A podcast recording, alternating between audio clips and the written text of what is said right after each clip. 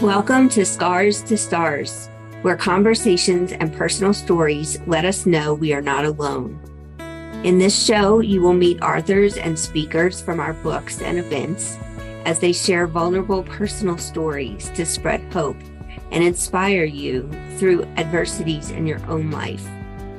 The world is a difficult place.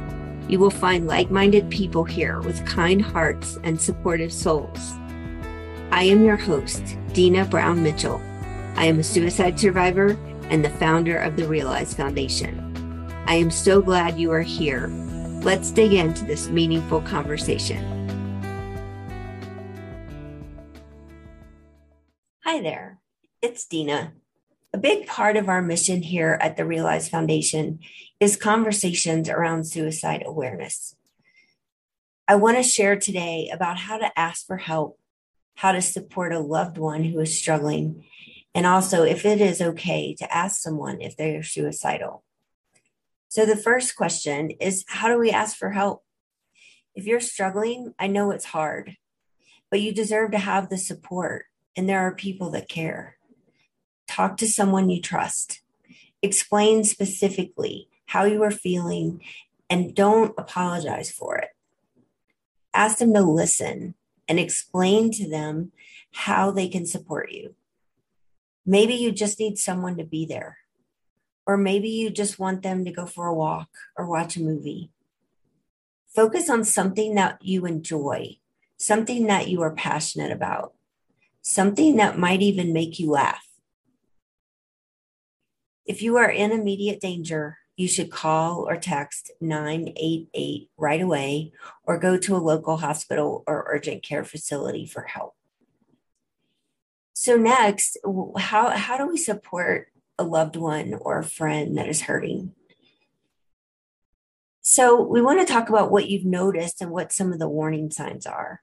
So, have you noticed like long lasting sadness or irritability, have you noticed extreme highs or lows in their moods? Have you noticed they have excessive fear or worry or anxiety about something?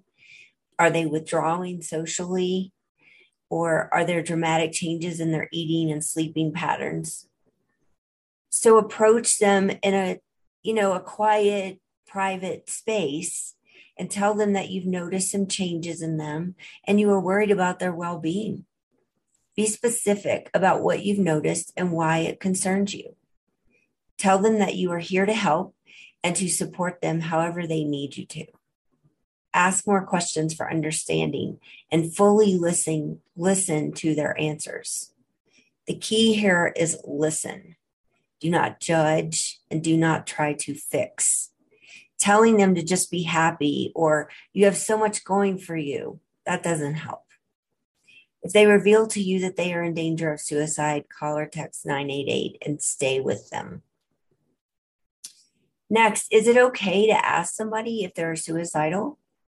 It is okay to ask, and there is data to prove that it does not plant any ideas that weren't already there.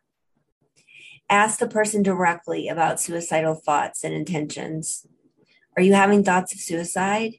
Are you thinking about ending your life?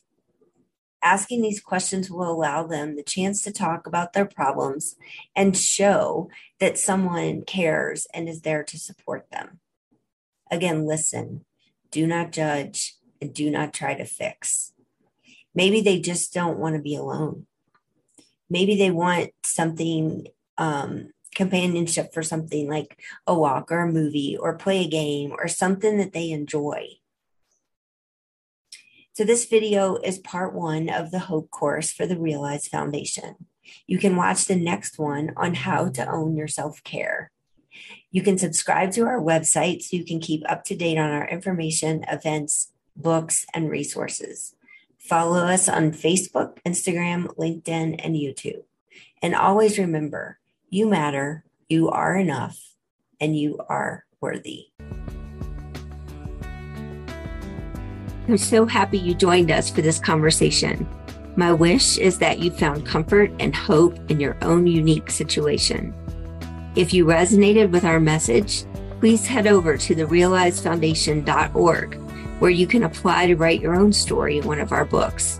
You can also download our 60 Ideas for Self Care on the resources page. I can't wait to hear from you. Until next time, you are not alone, you are worthy, and you are enough.